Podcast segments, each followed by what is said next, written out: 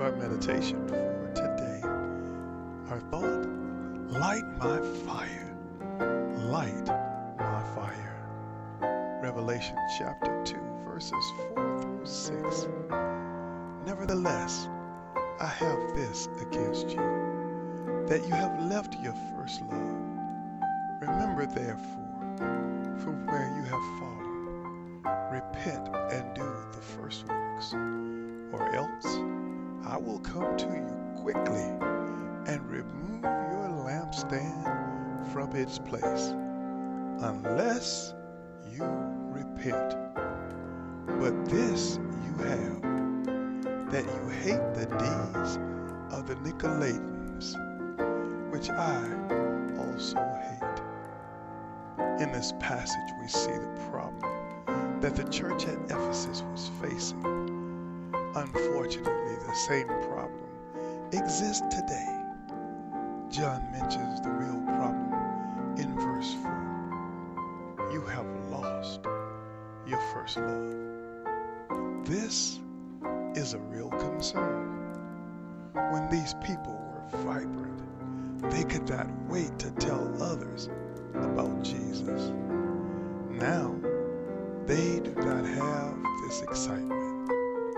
This church was once full of commitment, pain, and whatever price it took to follow Christ. They do not have it any longer. They were once standing in leadership, discerning and wise. They were an example to follow but not now. You can be a believer, saved and secure, and going to heaven. But you can also be a believer, acting as if nothing spiritual has ever happened to you. Do you understand that? Many Christians today are right there in that discouraging place, lacking hope, joy, and fire. The first step to apostasy is falling out of love with Jesus.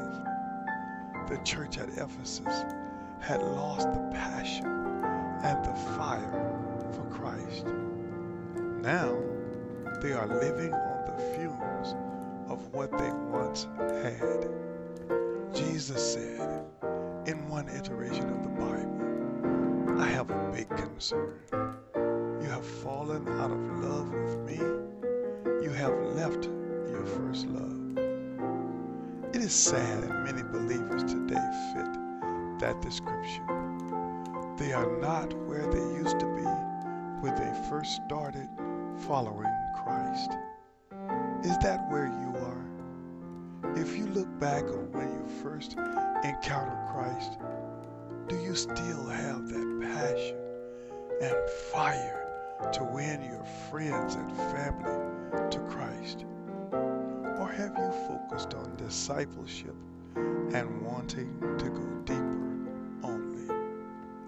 I pray that we will meditate on these questions and this passage from Revelation. And if needed, ask the Lord to light my fire. God bless you be encouraged.